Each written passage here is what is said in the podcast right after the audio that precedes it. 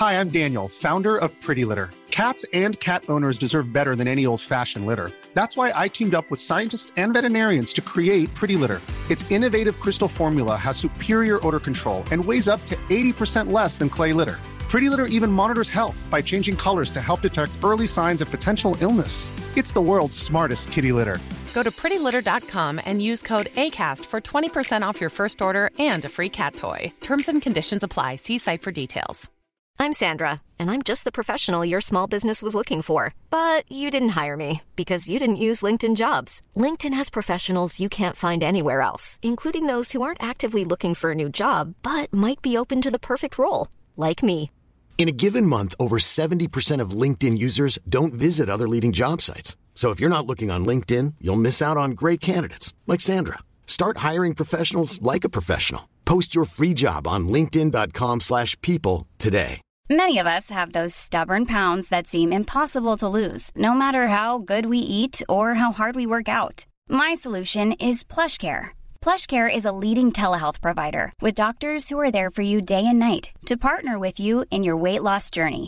They can prescribe FDA-approved weight loss medications like Wegovy and Zepbound for those who qualify. Plus, they accept most insurance plans. To get started, visit plushcare.com slash weight loss. That's plushcare.com slash weight loss.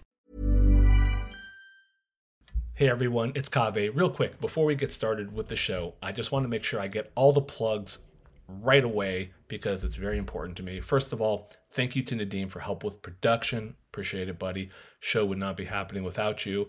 Next, our co-host today, Marc Gasway, great musician. You've heard me talk about him before.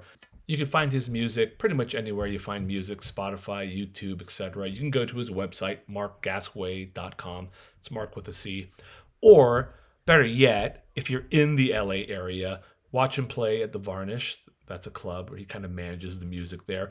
Or you can watch him at a place called the Descanso Botanical Gardens. I've never been there, but it sounds beautiful. And the cool thing about that is on the 23rd, he's going to be doing a slack key guitar performance from 4 to 6. And slack key guitar is a really fun, cool type of music. And if you haven't heard it, I recommend going, checking it out, saying hi. Lastly, this episode is brought to you by Lucky Dog Hot Sauces, the maker of my favorite hot sauces. Check out their latest stuff, the Year of the Dog. Uh, it's delicious. I highly recommend it. And if you haven't, please consider leaving us a review on iTunes. I really appreciate that. I read them, I enjoy reading them, and I will likely also read it on air. Anyways, enjoy the show.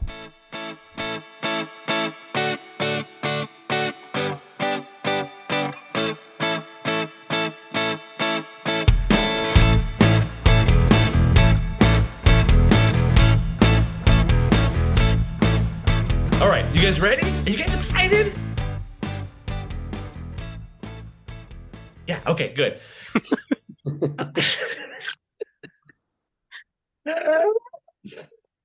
and welcome back to the House of Pod.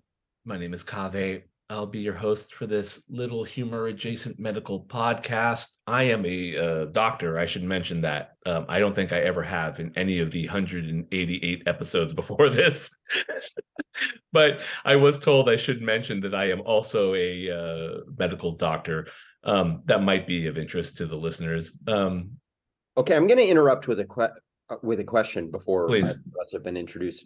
before we tell you, Are there who you are. non-medical doctor gastroenterologists walking around out there?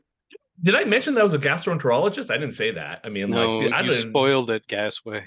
I'm a gastroenterologist. That other, there's two No. voices you've heard, and I'm going to introduce both of them right now before the show goes completely off the rails. First, returning It's too late. guest, It's doomed. It's doomed. returning guest co-host Marc Gasway, musician, uh, all around beautiful mammal, uh, living in Los Angeles. Uh, Marc, welcome back to the show. How's it going, party people? joining us today to talk about a lot of stuff, including pathology. We're going to talk about pathology. Is someone that you know very well. I didn't know until recently, but I'm very happy to have gotten to know this individual. Um, and we're going to talk about how we all know each other. Dr. Jason Rosenbaum. he's the medical director of the Kaiser Permanente Northern California um, Genomics Lab. He is a molecular pathologist. Dr. Rosenbaum, can I call you? Can I call you Jason?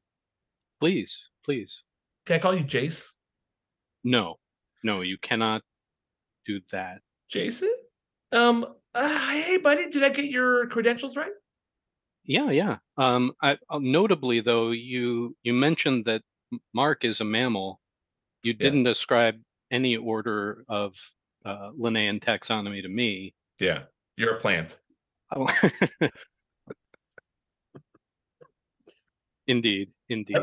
I, I, I will say, uh, I will say, Jason, that, um, uh, Kaveh and I spent a certain amount of time debating whether we were going to refer to you throughout the course of the episode as variably Dr. Rosenbaum, Dr. Rosen Rosen, Dr. Rosen, but we weren't at all confident that enough people had seen the movie Fletch and would maybe think that, um, we Yeah, were- they wouldn't get it. They would They would maybe no, they, think it was anti-Semitic.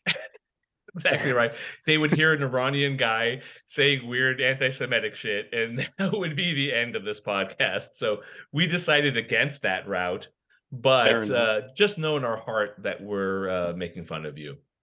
okay i i basically uh uh make that assumption all the time notably i Yeah. just started i picked up the fletch books recently and and they're actually pretty good I heard the new Jon Hamm like reboot is closer to it and it's supposed to be very good as well. I I've liked not seen it. I liked Yeah. it, enjoyed it. Yeah, Di- it was different good. sort of thing. but, I uh, mean, I, we should we should I should note that 99% of this audience is too young to have seen the Fletch movies Mm-hmm. and probably has no interest in watching the Jon Hamm reboot, so they have no idea what the fuck we're talking about right now. what wow, do you mean broke th- your what do you mean they're too young for that right there? What's that? Wait, what happened? You you dropped your first f bomb on that. Oh no, I, I'm surprised it's taken that long for me to drop one. I'm we're it's, we're still in PG thirteen. You say one more, this this podcast is now rated R. Uh, if you're listening to this with your kids in the car, um, I'm sorry. I do apologize. I but I just you should have known better at this point. You should know better than to do that with your kids in the yeah car. be be responsible and put the car seat on the roof while you're listening to the podcast Yeah, animals. So let, let's get let's get to uh some some very basics of how we all know each other. Marc and I met at Berkeley when we were undergrads, um, and we've been friends since then. You knew Marc back then in Berkeley as well. yes I did not know you then, but you were friends with Marc. And then later in life, Marc introduced you and me. And then we became friends. We're friends, right? I think we're friends. Aren't we friends? Jason? yeah i think it's the transitive property of friendship Yeah. Yeah. I, and you were the uh, editor of something called the Heuristic Squelch. Now, yes can you explain what that is to people who are not from Berkeley? Sure. Um, the heuristic squelch is the um, current, the modern version of UC Berkeley's humor magazine. Um, older alumni may be more familiar with a, um, a rag called the Pelican, um, which was around for a long time. Um, but then I think uh, sometime in the late 80s, um, uh, the heuristic squelch popped up as uh, a, a bit more alternative. Um, I think the, Pel- the Pelican had gone away uh, a few years before that. And um, yeah, so it was a student run humor magazine. Um, I just got in as sort of a hobby, uh, you know, something to pass the time. And then pretty quickly, actually, during my freshman or sophomore year, things sort of fell apart administratively with the squelch. And uh, it was up to a couple of us to sort of pull things together and make sure it lived on. And so one of those people was me, and one of those people was a mutual friend of um, Marc's and mine. And uh, so we sort of rebuilt the squelch. Uh, I was the editor in chief, and uh, Marc uh, was sort of a satellite character around the squelch. I don't think, Marc, correct me if I'm wrong, but I don't think you ever actually wrote an article um, per se. But I, I know you were you attended meetings and contributed jokes here and there. I never wrote anything that was published. I, I Oh. submitted, but I'm I wasn't funny enough. God, that's fucking brutal. This is good. This could go to some weird places that I'm not gonna take it to, but I just want the listeners out there to know I hear it too. I will say this: the heuristic squelch was, and I'm, I'm assuming still is, it was hilarious. I didn't know you at the time, Jason, but when Marc said, "Hey, you know this guy that is also a doctor that you that you know is on Twitter as well," you know, he used to be the editor of the Squelch. It gave you automatic cred in my mind because I was like, the Squelch was so fucking funny. It for our listeners out there, it was essentially. Sorry, similar. I mean, there's a lot similarities, don't you think, between the heuristic Squelch and the Onion, right? Yeah, I think so. It was a little less um, directly uh, parodying news. It, there were there was a little more sort of flexibility in our format than the Onion has or had even at that time. But um, yeah, uh, it was basically the same idea. At least at that time, you know, at that time the Onion was just the internet hadn't happened yet.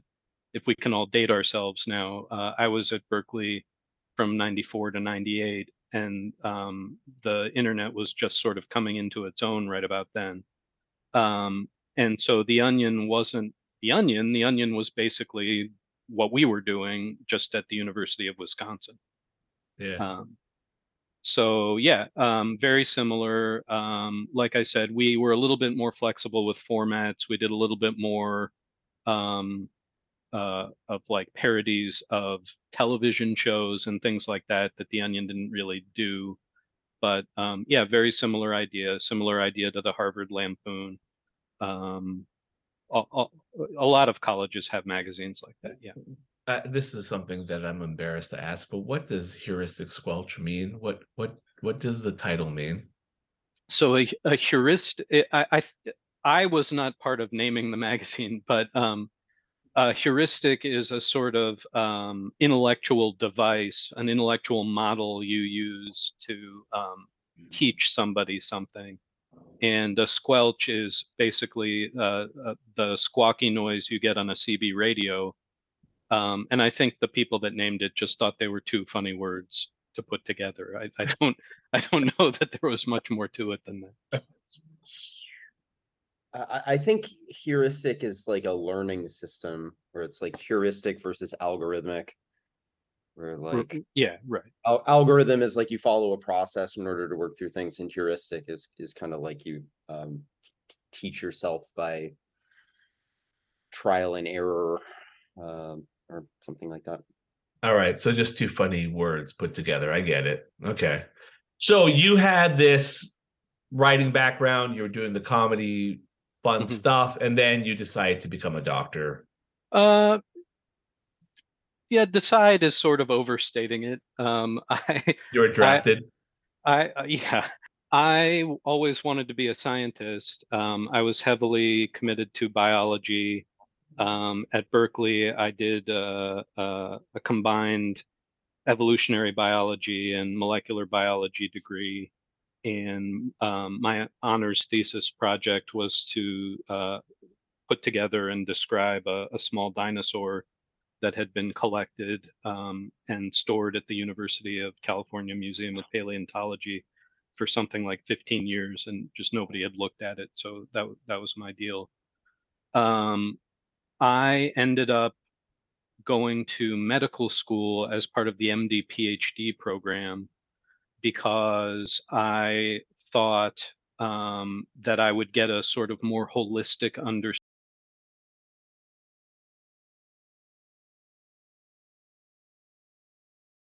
understanding of biology uh, by doing that. Um, your listeners may know, or they may not know, when when you do a, a PhD, especially a molecular biology PhD, it's very narrow.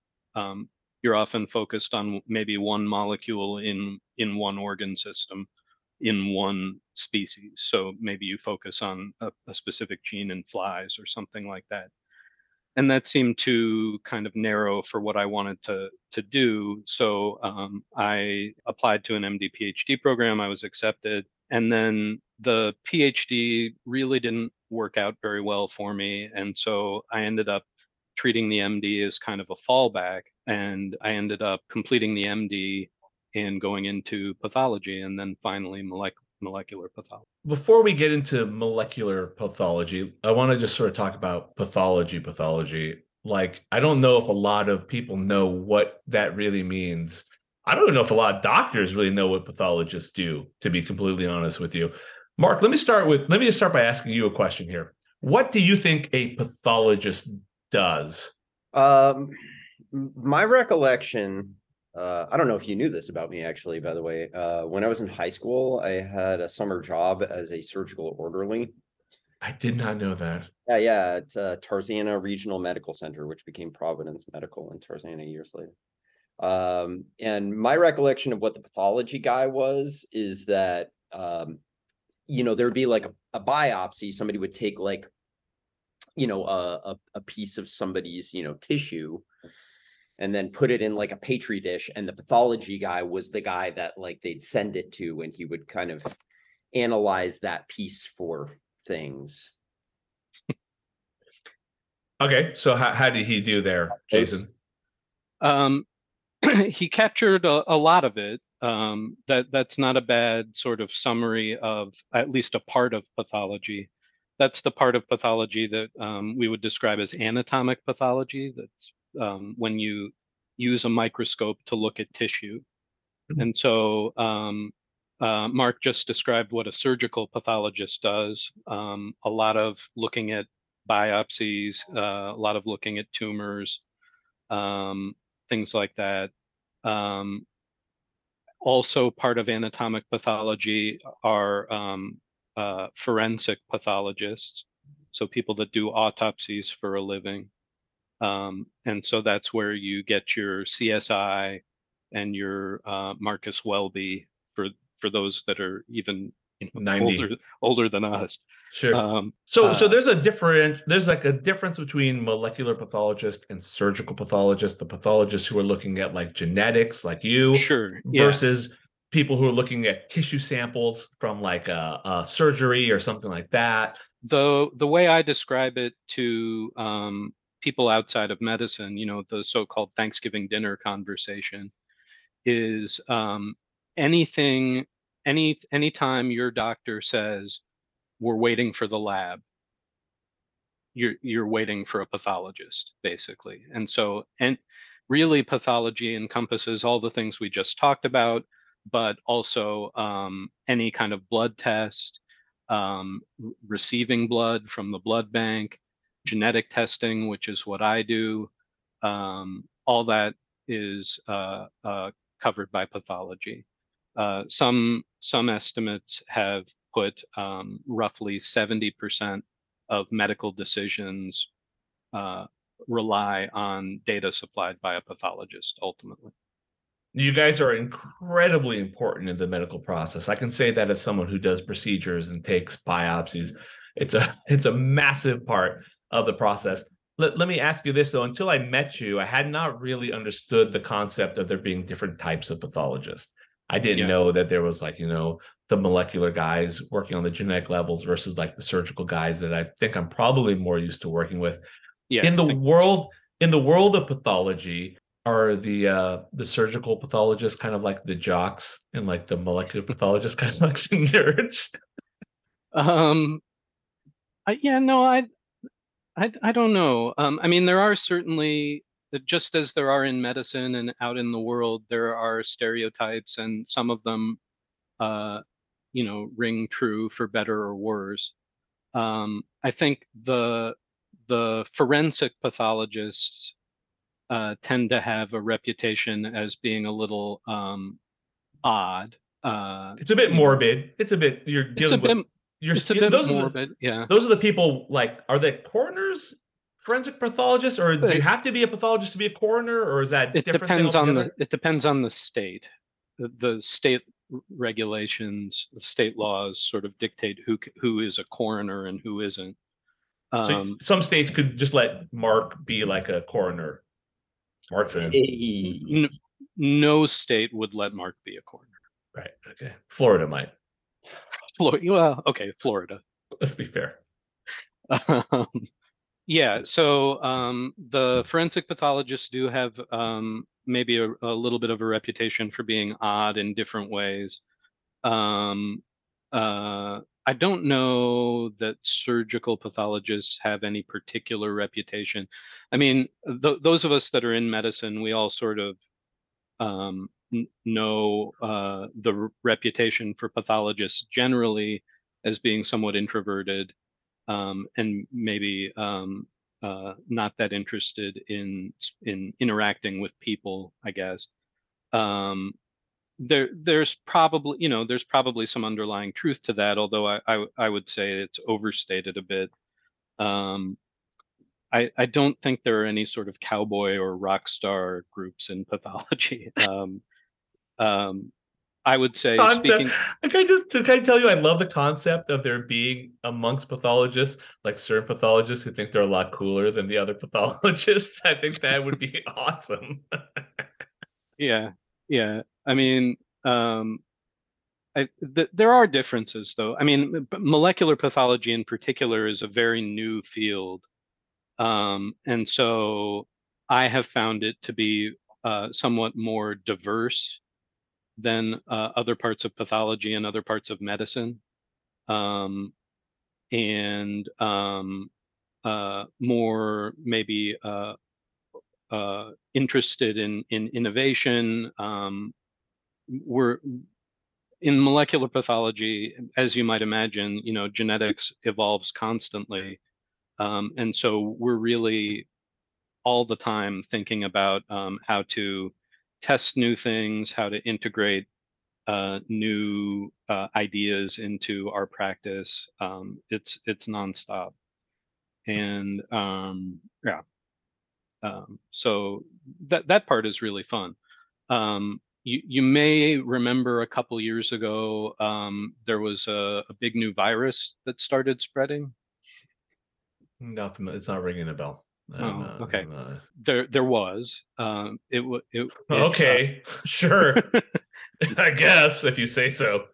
I mean, and um, that was a big deal for molecular pathology um, because uh, you know viruses are made up of nucleic acid, and so um, all the testing that wasn't happening, and then all of a sudden did happen, um, uh, a lot of the development of that fell on the shoulders of molecular pathologists and microbi- microbiologists who are also part of the pathology um, continuum. Um, and so, I, personally, I didn't get really elbow deep in all of that. I was I was peripherally involved in developing some some COVID testing right at the beginning, um, but um, but it, it, it, was it was a big deal. Um, it was a big deal for the for the field, a, a big chance to to step up and and uh, uh, uh, I don't want to say it was it it was exciting exactly. That's not the right way to frame it, but um, it it it was definitely um, a a different environment for for molecular pathology than um, what what we typically do. Yeah. No, I may, mean, I'm I'm glad it was all worth it then. So, may I may I ask a question? Um, yeah. Is it fair to say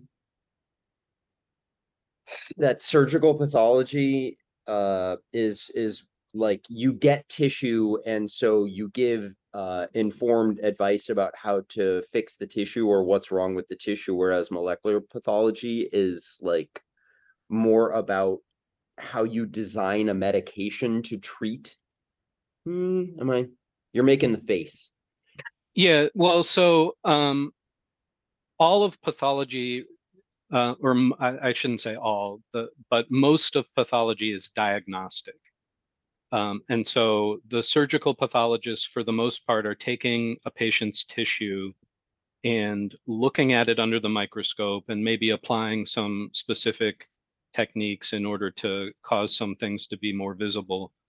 Um, but at the end of the day, what they're doing is looking at it and saying, uh, this is the diagnosis.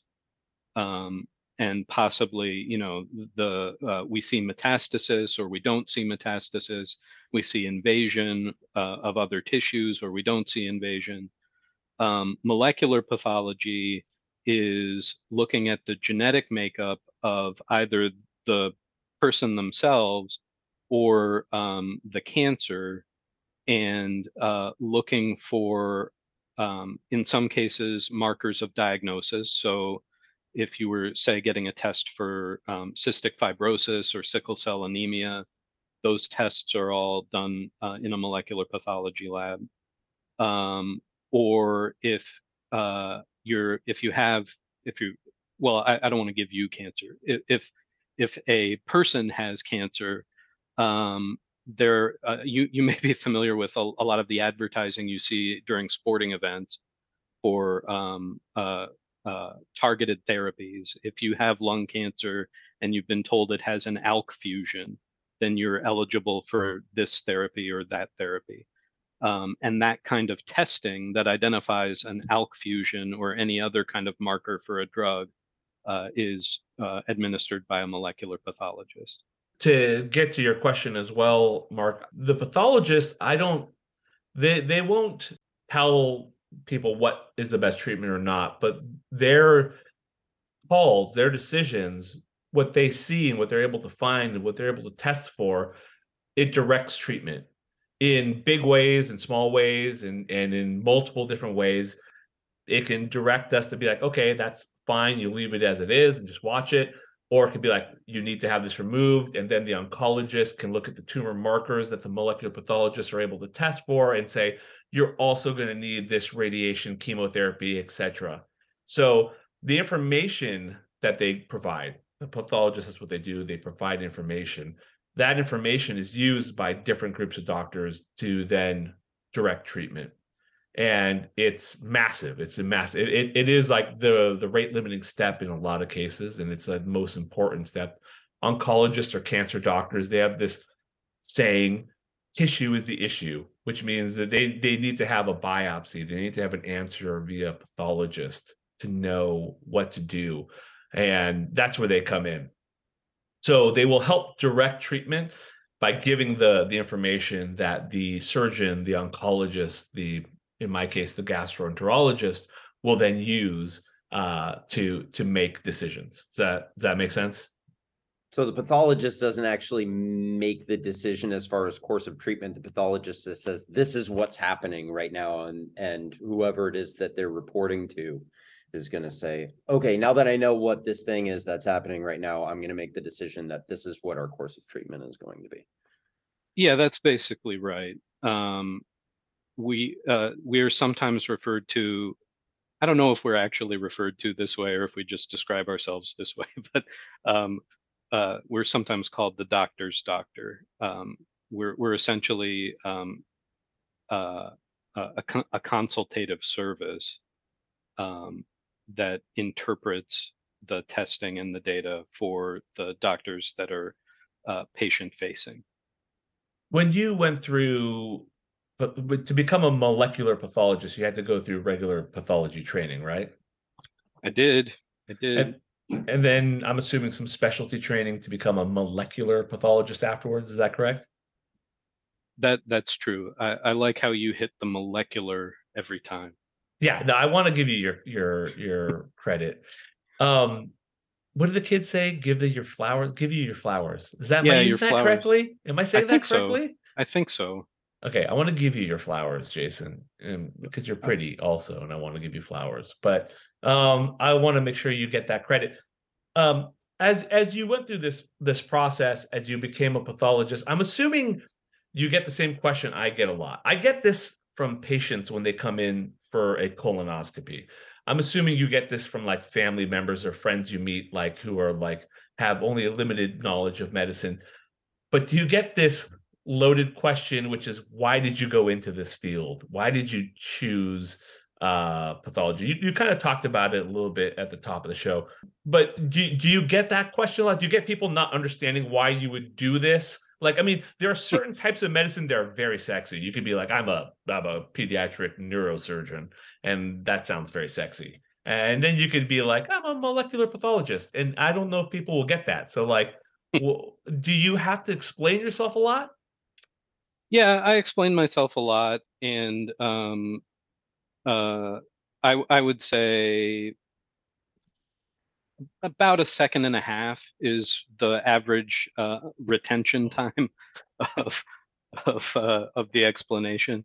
Um, but uh, yeah, yeah, I do um, explain what I do a lot. Uh, it can it confuses people a lot. Some of the terminology is confusing. Like, um, um, you know, we say we're gonna, uh, or I say I run a lab, right? Because I do. Um, but when people hear that, they think I do research. They think I'm running a research laboratory. Um, and we don't really have a good word that distinguishes uh, a hospital laboratory, a clinical laboratory um, from a research laboratory. So th- th- that's often fairly confusing for people. Um, uh, yeah, I mean, to the question of how how did I end up in molecular pathology? Um, you know, l- like I said before, I sort of fell into pathology, fell into medicine as a as a backup when re- my research career didn't really work out. And so I sort of floundered around a bit trying to figure out um, what I was going to do. Uh, I ended up in pathology because um, it, it's very uh, academic. It has a lot of similarities in many ways to a research career, uh, you know, to a primary research career, I should say. Um, and then uh, when I was sort of looking for residencies, looking for um, for a place to land after medical school. At one of my very first interviews, um, the uh, uh, chair of that department um, interviewed me, and she um, took a look at my resume and she asked me if I had ever considered molecular pathology. And I said, of course I had considered molecular pathology. It's it, absolutely it makes complete sense for me to be doing molecular pathology. What is uh, molecular and, pathology again? yeah, yeah right and so then I, I went i went home and i looked it up um,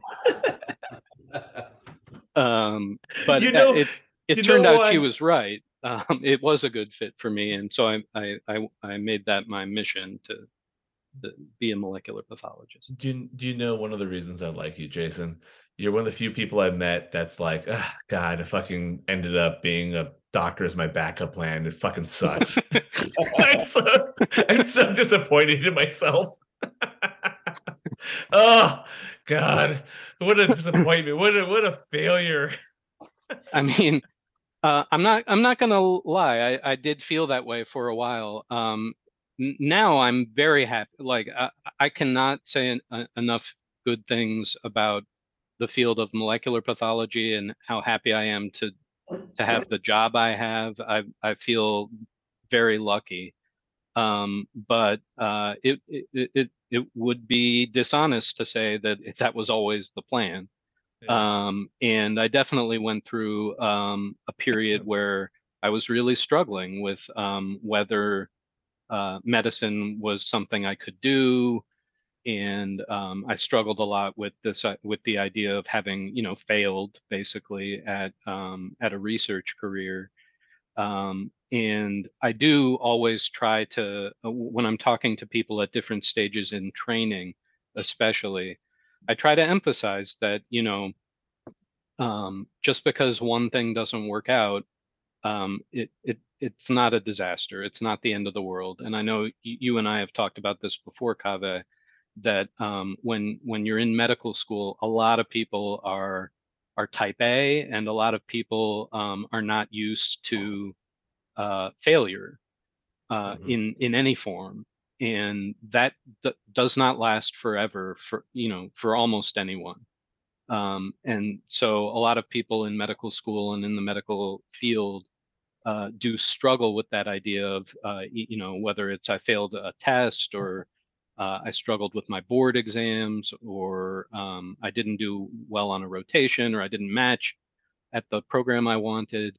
Um, at the end of the day, things have a way of working out. Uh, and I, am not a big believer in karma or in fate, and I'm not a, a religious person uh, uh, by any stretch. Um, but I do um, I do like to make sure that people understand that um, you can take a lot of hits um, and uh, you can still come out um, with a, a, a, very, very good, rewarding career. Um, it, it, uh, and uh, yeah, did you enjoy the parts of pathology that were not directed directly molecular? I mean, I'm assuming pathologists do a lot of autopsies, right? My is that yeah misconception? Yeah, I I did about 80 myself during training. Um, I think I'm not sure what the current requirement is in training. I think it's 50. It, it's been gradually lowering over the years because um, people are not ordering as many autopsies. But um, yeah, I enjoyed different parts of pathology to different degrees. Um, uh, I think I, I, found something to like in most parts of pathology. Um, uh, even autopsy. Autopsy can be really hard. Uh, I, I, gotta say, the pediatric autopsies are tough, really tough. Oh, I didn't even think about that. I've been moved to comment, you know, like we've been talking about this for a lot of the podcast so far that uh that that medicine kind of writ large is like a varied enough field of human knowledge that it seems as though no matter what your personality type or what it is that motivates you that you know that there's a, a, an area of medicine that is suited to your you know like that medicine can almost say like oh you're this kind of person? Good we need people that are motivated in this particular way because we need you to do this kind of science and you're going to enjoy doing this and see things that other people will not because you are this type of person yeah, that's absolutely right. Um, and I think uh, in a lot of ways, that's why I've been successful uh, in my field and, and why, um, why things worked out the way they did for me um, is because even though um, I, I didn't end up staying in a primary uh, research field, I had a lot of experience in genetics. Um, and I had a lot of experience in um, sort of just looking at genetic data um, and internalizing it and interpreting it before that was even a thing for medicine. Um, and so I was sort of primed to be to to be able to do the sorts of things that um, uh, that my field demands, even though my field didn't exist yet.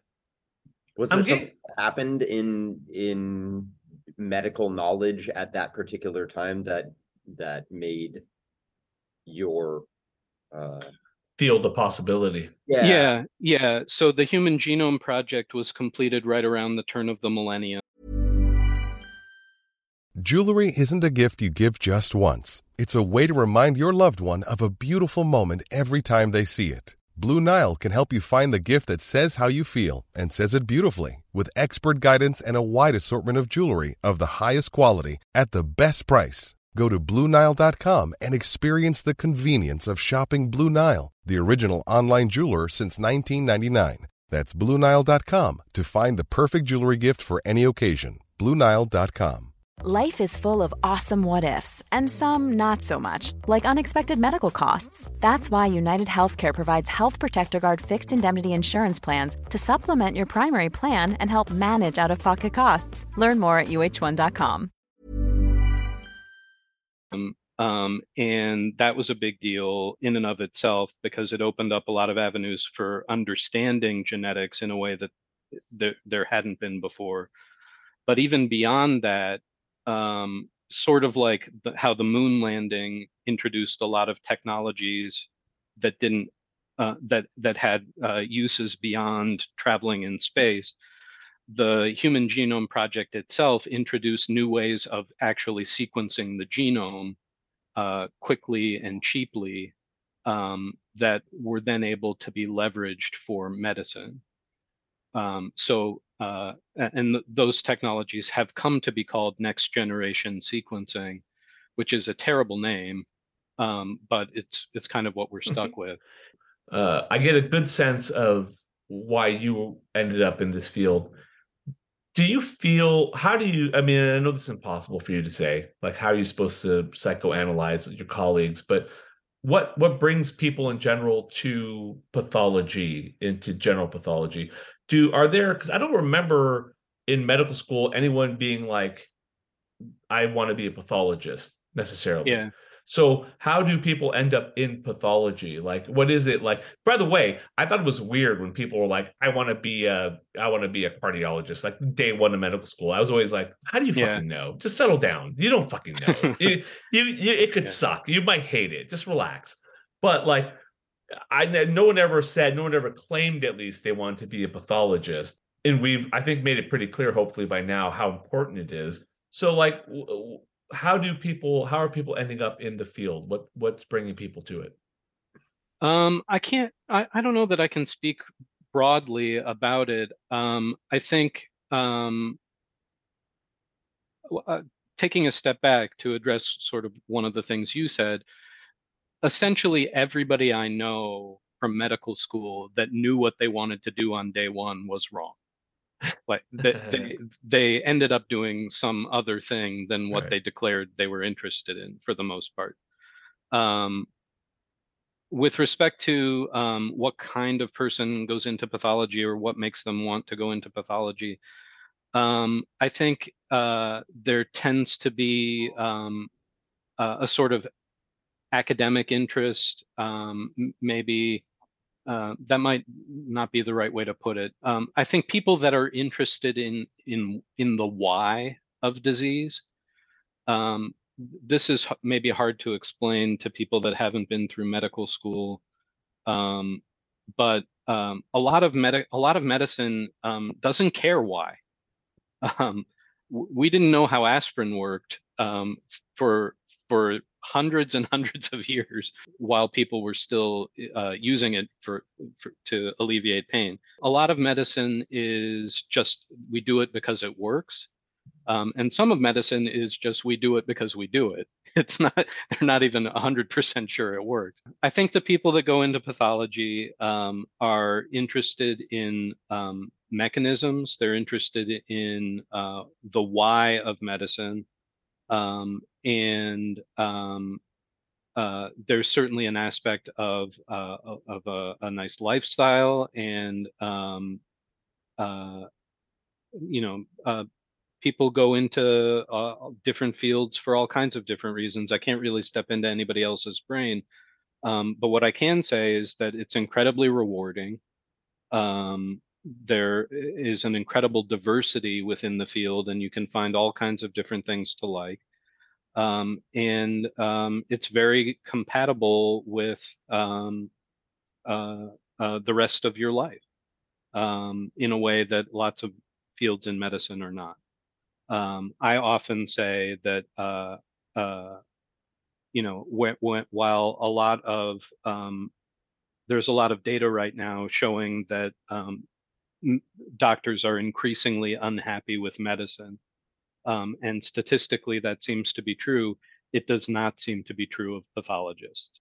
Pathologists, by and large, do seem to um, remain happy with being pathologists and um, I'm thrilled with my career. So um, anybody out there that's thinking about pathology as a career, uh, please uh, drop me a line if you want to hear more about it.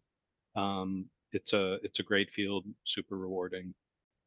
I'm reminded of uh I, I can't remember. I think it might have been Dr. Glaucomflecken who might have posted this, but I'm remembering this meme that was like or variation on a meme where it was like um you know somebody who's you know it's like a, a photo of Big Bird being ex- escorted by a bunch of imperial like stormtroopers and it says uh you know uh person who's planning on going into pediatrics doing a rotation for hematology oncology or something like that you know it's like Yeah. uh, and and I- i'm i'm wondering since we're talking about like the psychology of why you decide to go into one or another can you think of what your you know like what's the what's the pathologist doppelganger what's the you know like what's the opposite of a pathologist what is where is a pathologist the big bird being escorted by, by oh, that's a good question. Uh, maybe psychiatry. Uh, um, because it's the exact opposite. You're like to some degree, it's like you're not dealing with just the the pure pathology, the known aspects that you can look at under a microscope. There's aspects of it that are that that require this non-mathematical sort of approach that require a sort of a the just pure psyche heuristic approach. approach, Kaveh. Perhaps a Heuristic. heuristic approach. Yeah, I mean, I think, you know, psychiatry is very patient facing. It's almost de- definitionally patient facing and pathology. Um, there are ways to interact with, with patients in pathology. Certainly the transfusion people do. Um, and I, I, I, I miss interacting with patients. I would love to have more opportunity to do that. Um, but uh, we have to be honest that most pathologists do not encounter patients very frequently at all. So not living um, th- there there's that aspect and then as you said like um there's a, a certain component of um i don't want to i don't want to sound dismissive of psychiatry because i'm not i think it's very important it's a very important field um but there there is an element of like once they figure out the neurological mechanism it becomes neurology's deal right? It it it's it's it's not um it, it it's it's it's about treating patients and taking care of people empirically. It's not ac- it's not really f- always about figuring out why um things are working There, there's no if there was like a good test to be like, okay, we're gonna do this uh, serological marker to see if you have schizophrenia, like, and then once you have it, we'll give you this management. Then it, it wouldn't be a psychiatrist; it would be something else. That's an interesting, it's an interesting take. I'm waiting to hear what our uh, psychiatrist friends have to say about that. But I, yeah I got your i'm back. I got probably your gonna back. get a, i'm probably gonna get a lot of emails about I that. got, I was just imagining like uh Jason's description of like a pathologist uh interacting with a patient as kind of like uh being like Ralph Wiggum trying to start a conversation with Lisa Simpson saying, "So, do you like stuff?"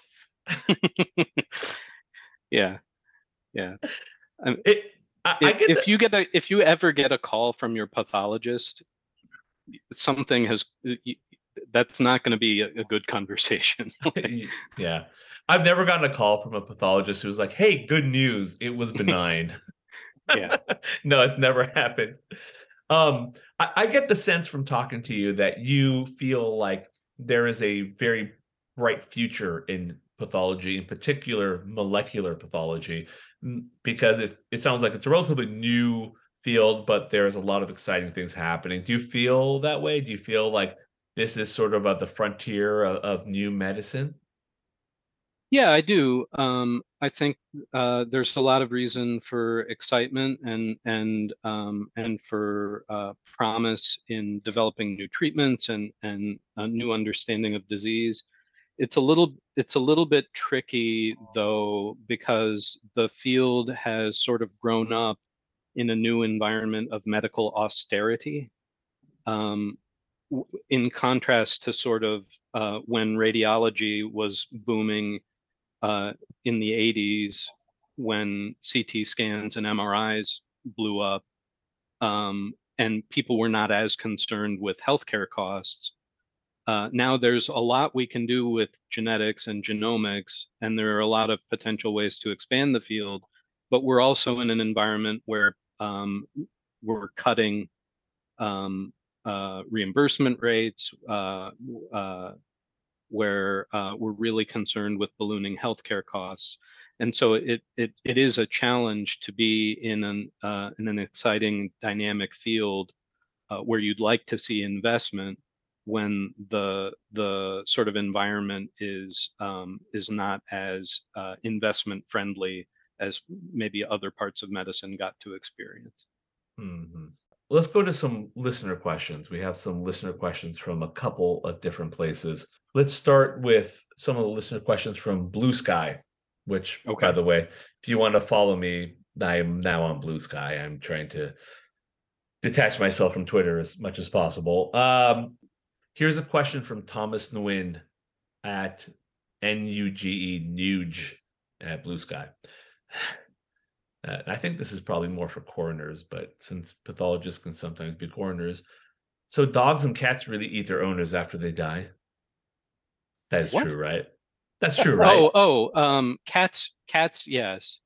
Uh, dogs uh, have to get really, really hungry. Um, but but cats do not care about you. Oh, I Like- think the whole- thing with cats, the reason that they nip at you or the reason that animals nip at you is because they're trying to wake you up. Like, okay, n- game's no. over, stop playing. th- th- this is beyond like what i- if you've ever seen the results the consequences of of of this you would know it's more than just trying to wake you up like the, the they're they're eating you um the uh yeah Listen, um, listen. If I'm being real right now for a second, if the three of us are in a plane crash in the Andes and I'm done, I just want you to know I'm very well marbled, and I hope you enjoy me. I want you guys to survive, and if you have to eat me, I'm totally cool with that. Just so you know, I'm just putting it out there. I I prom I'm uh I'm the sort of person who I I, I value life. Uh it annoys me when people talk about, oh, you eat hot dogs, that's like cow vaginas. Um, so I'm just gonna tell you, Kaveh, that if we're in a plane crash in the Andes, I promise we will eat all of you. Thanks, man. I won't eat you because you're stringy. I feel like you'd be gamey. I don't. I don't know if I'd have to be really hungry to have to take some Gasway. I'm away. fattening myself up. I'm I'm in the middle of my second alcoholic beverage uh, in just in this one podcast. You know, that's gonna you know sugar. It's gonna turn into fat because I don't exercise enough. where where do you buy your hot dogs the the vagina, the cow vagina store. I don't know if they make them have cow vaginas. Um, all right. Here's a question from Scott Mullen, PhD. Are there day and night shift pathologists? And in a lab without windows, does it even matter? Now, I, that it's a bit tongue in cheek, but it does raise a good question to me, which is, um, in terms of people who are looking for like you know good work life balance. Yeah. Um, I'm assuming you don't get called in the middle of the night that much. Am I wrong about that? Uh, I don't. As a molecular pathologist, there aren't very many reasons uh, to take call. There are a couple. It depends a little bit on how your your practice is set up. But um, as a pathology resident, and certainly as a surgical pathologist or as a, a, a, a transfusion pathologist, um, we we take call. Um, one of the things that um, I think it- uh, people outside of pathology don't exactly appreciate about pathology call is that um, we're on call for a whole week, and there, no matter what happens on your overnight call, um, you work the next day. Um, and you know, on average, I guess it probably evens out that you you know some nights you get no call at all, and you just get to sleep, I guess um, and then other nights you're you're up all night. Um, but it does work a little bit differently than most other um, uh, medical specialties. There's no recovery period necessarily the next day, and if you have a really bad week, that's it. You just had a really bad week. Um, the kinds of calls that people take are are frozen sections. Um, uh, for your non-medical listeners, a frozen section is when you're uh, uh, doing a surgery, if, if you're a surgeon and you're operating, um, especially if there's a concern for cancer, you will um, call the pathologist on call to do uh, uh, uh, an immediate frozen section, uh, look at a little piece of tissue to see if there's any tumor there. Um, and so uh, that's one of the big reasons to get a call um, transfusion reactions or um, uh, emergency, you know, um, maybe there's a big car accident or a, a, a, a, mass trauma event or something, and a lot of blood needs to be administered. Um, that that could be a call. Um, so that we we do take call there, and call can be fairly burdensome um, but it, it is somewhat different from other other parts of the uh, medical community. Ah, okay, fair enough. I mean, you're not being called in the middle of the night to remove a hot dog from someone's throat. So um, I think You mean you, a cow vagina? Yeah, that's what I meant.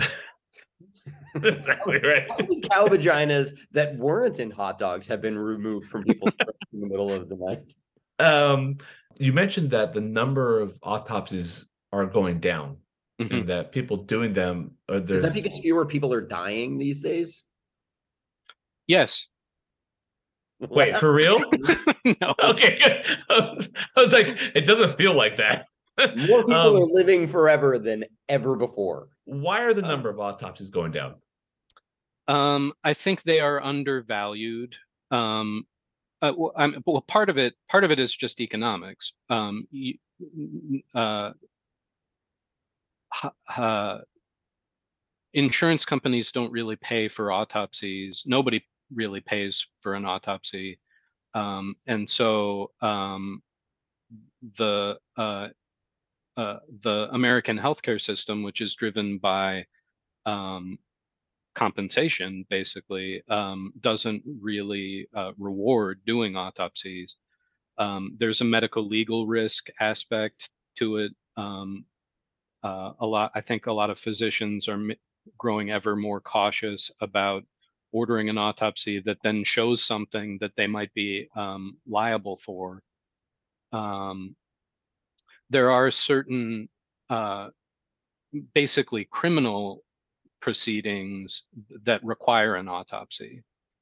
Um, so uh, I think under some circumstances, if somebody dies of an overdose, um, uh, et cetera, like there, there's a, a list of reasons when you have to get an autopsy. Um, but medical autopsies ordered by the hospital um, are growing more rare, and um, it's too it's too bad um, actually uh, because um, you learn a lot um, uh, about the patient. You learn a lot. You, you learn a lot um, uh, about medicine. Um, it's uh, it, it, it's something that um, I think is is a loss to to medicine that that we don't really encourage encourage it the way it used to be. Dude, how much of this is do you feel like fear of litigation and fear of people just like I mean, we, we live in a blame state and uh, you know, we had a guest on here uh, who was a pilot and a trained in surgery, and he became a pilot after he trained in like cardiothoracic surgery. And he recently wrote a book, Neil Downey, and it, the book is about you know how much the world of medicine could learn from the world of you know the flight industry and Yeah. safety. And a big part of that is like in the in the world of safety, like talking about mistakes, talking about things that didn't go right is like a natural, normal part of the process, and it's something you should do, and Yeah. it helps protect things.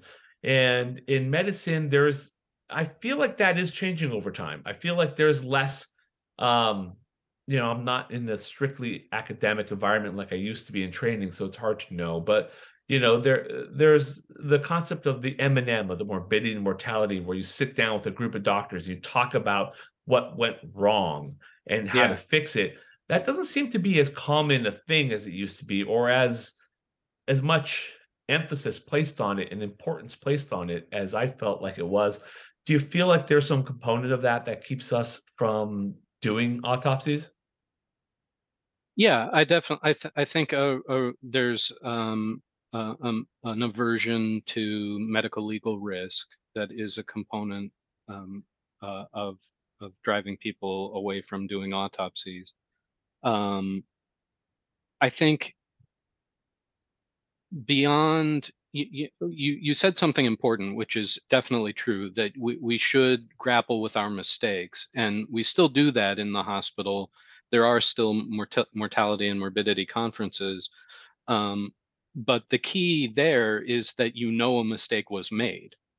Um, and one of the things um, autopsies uh, do is uh, reveal um, not uh, mistakes may be the wrong word, but they um, they reveal how the practice of medicine affects patients.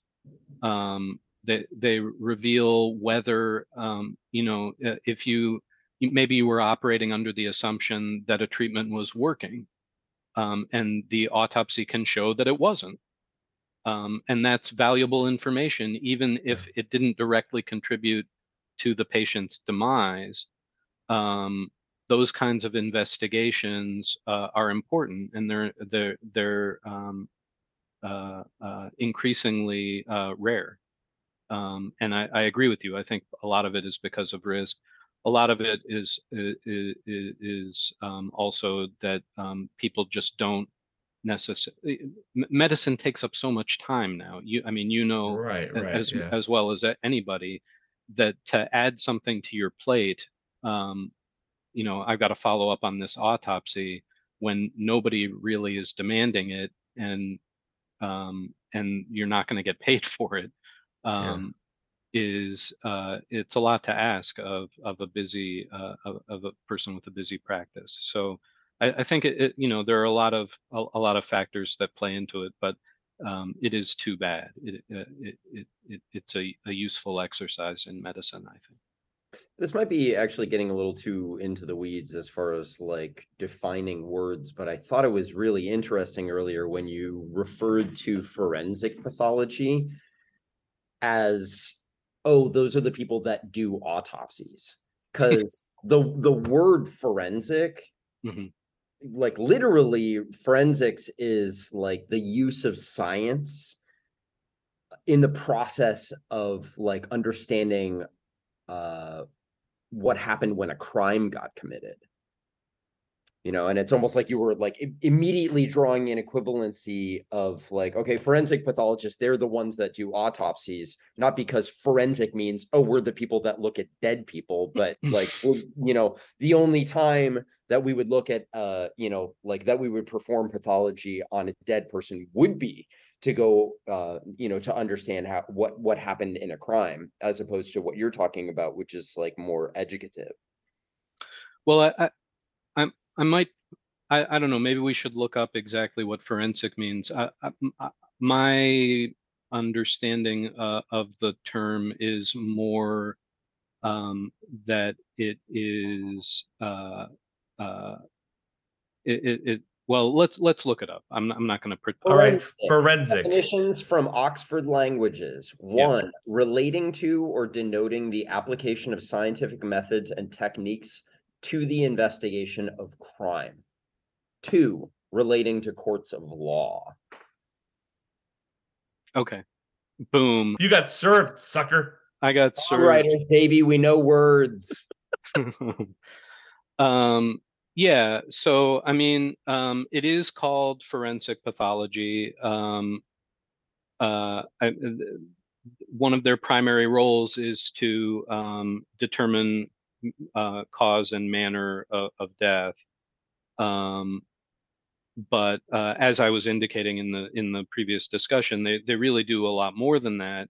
Uh, you know, No, I, I I could see it being used in a more general sense, which is like if there is a mystery, if it's unclear, yeah. if we're trying to figure out, like if we're trying to solve a riddle or try to solve a puzzle or a problem, I I can see that. Um, Yeah, my understand my understanding of the term was more that it meant investigative rather than specifically related to a Right. crime. But um, but uh, I will defer to uh, to one would- Gasway's. Uh, One would think all pathology is investigated. That you're not doing pathology because you think it's fun. Yeah, it is that fun though. It is fun. it. uh, Yeah, I, I think it. I, I mean, what I do is fun to me. Um, I I wouldn't pretend that everybody would enjoy what I do, but um, I I think it's fun. Yeah. Well, so okay, so Merriam-Webster, not not to go back and forth on that. Wow, we're really doing this. Um, Merriam-Webster has forensic um, as meaning um, r- related to courts or the judiciary, but also sort of generally um, relating to argumentation or rhetoric. Um, and that was sort Hmm. of my understanding of how the term is applied in pathology is more Finally, getting that debate on this show that people have been so richly deserving.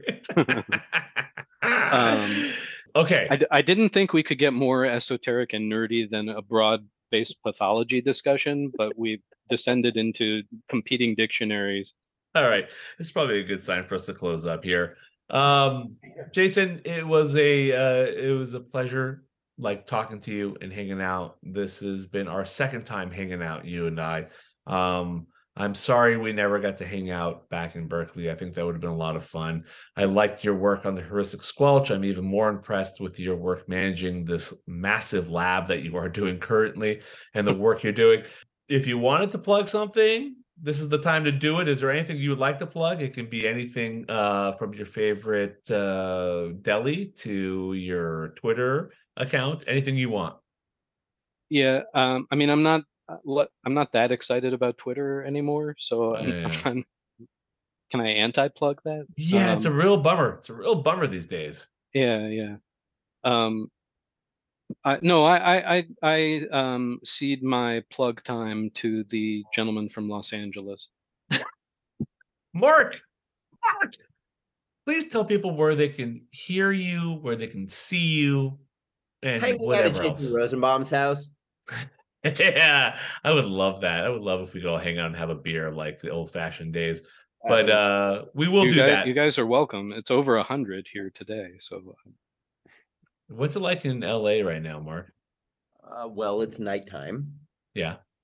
that's the answer he gave me earlier too. Yeah. but the audience didn't hear it because it was just me sitting here while Kaveh was going. I asked you what the weather was, and you told me it was nighttime. that's not weather.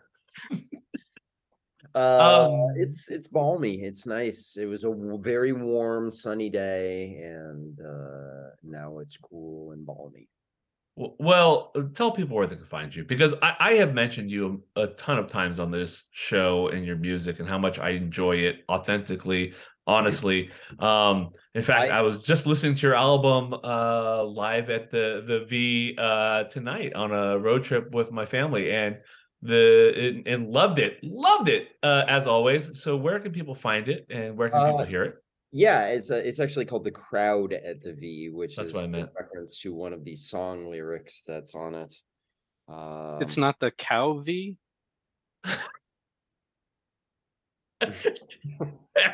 Wow, We- it, well, that was nice. That was good.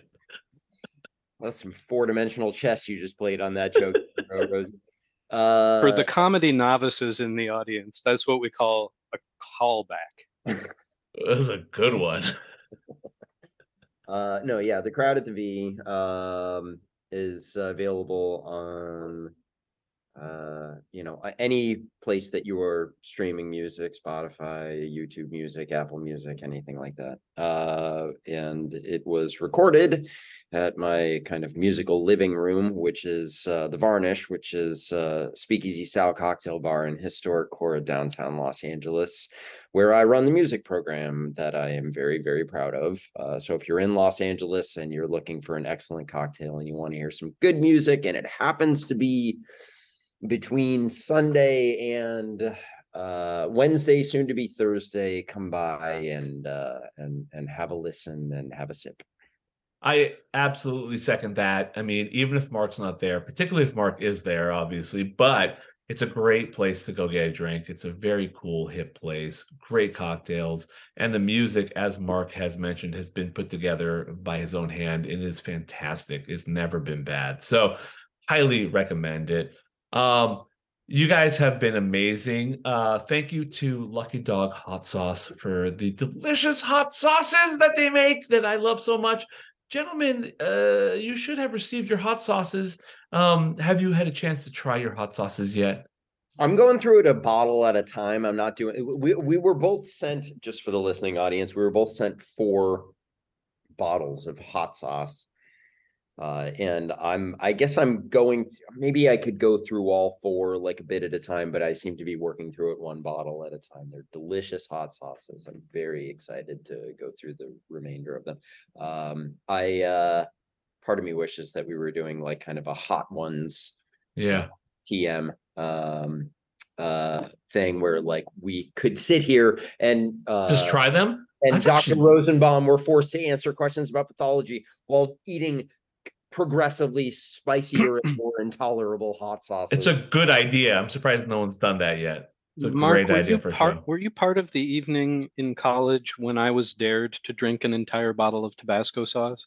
It wasn't just you. I think it was uh you and Patrick Marcasano. We Yeah, I yeah. wasn't going to name people. Yeah, edit that part. Name out. that guy. realized as I was in the middle of saying it that it's like the harm of him being don't like named in a too. in a dare? I, I don't know. I Uh, mean, yes, he's probably the the- last person that would mind, but there were there were certain uh th- th- this was uh, to my recollection was at a Super Bowl party. I don't remember which Super Bowl, but there were uh, Like I, Super Bowl three, probably, given how old you guys are. hey hey you funny- Boom. Yes, Sorry. Bart Starr through the you know the the the magical touchdown pass. Uh, no, um, uh, I don't remember if it was that year or if it was a different year. Uh, yes, I do recall the look on Jason Rosenbaum's face after having drunk a full pint glass of Tabasco sauce. Oh shit, you did it. A Yeah, yeah, yeah. whole freaking pint glass. Yes. Yeah, yeah, yeah. Um, and I don't remember whether it was that year or was it a different year where uh, uh, our our buddy Chang Ku uh, drank. Love that guy. Yeah, Yeah, great. he's a good Kaveh's met him. Um, uh, I, drank, I also have met him. uh, drank an entire pint of Guinness in li- literally one second. It was like he just got Wow. himself ready and just opened up the channel and Oh yeah. No, we, we got a guy like that on this show. Um, Yeah, he also, by the way, this is the same dude who once at a party on a dare drank four pints of Guinness in one minute. Wait, wait, wait. Can we, Yeah, can we get I back? was I was there Hey, for that. not Jason. Wait, wait, wait. Let's get back to the hot sauce that Jason's you downed. only, you know, J- How did Jason's you- only. Whoa. Oh yeah, yeah. yeah. Tell, tell me about that. How did you? How did that go? Were you dying of reflux afterwards? Like, did you? T- I mean, had you practiced that? Like, was that? I had not practiced it. Um, I will say that going in wasn't the problem.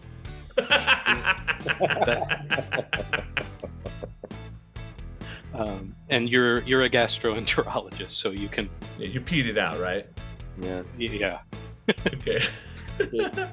Jason is a man of many exploits. I'm recall I'm recalling a conversation that I had with Jason uh, shortly after he graduated, in which he remarked, "It's amazing how much work I managed to get done as an undergrad, considering all the time that I spent watching Star Trek."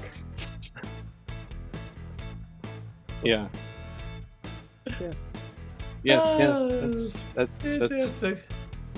All right, my ma- True. my friends, it was a pleasure seeing you uh, here on this little Zoom conference call. I hope people walk away with a, a more in-depth uh, understanding of uh, pathology. I certainly have. All right, thank you guys both so much. I love you both. And if you weren't gonna do it, I was gonna do it. Mm. Yeah.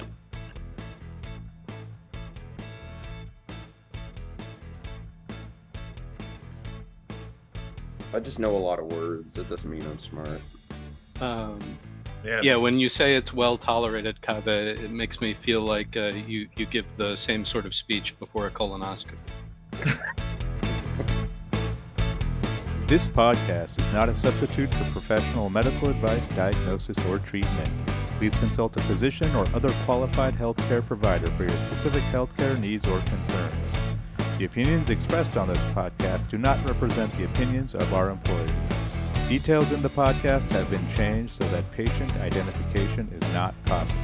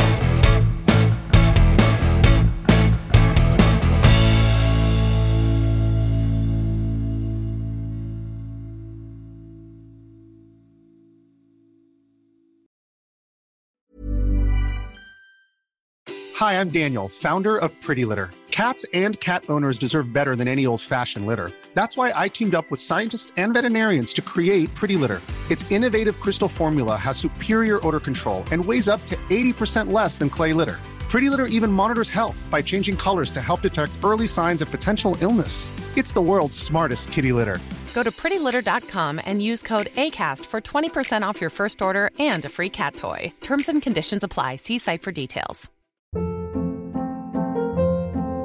Hold up. What was that? Boring. No flavor. That was as bad as those leftovers you ate all week. Keke Palmer here, and it's time to say hello to something fresh and guilt-free. Hello Fresh. Jazz up dinner with pecan-crusted chicken or garlic butter shrimp scampi. Now that's music to my mouth. Hello Fresh. Let's get this dinner party started. Discover all the delicious possibilities at hellofresh.com.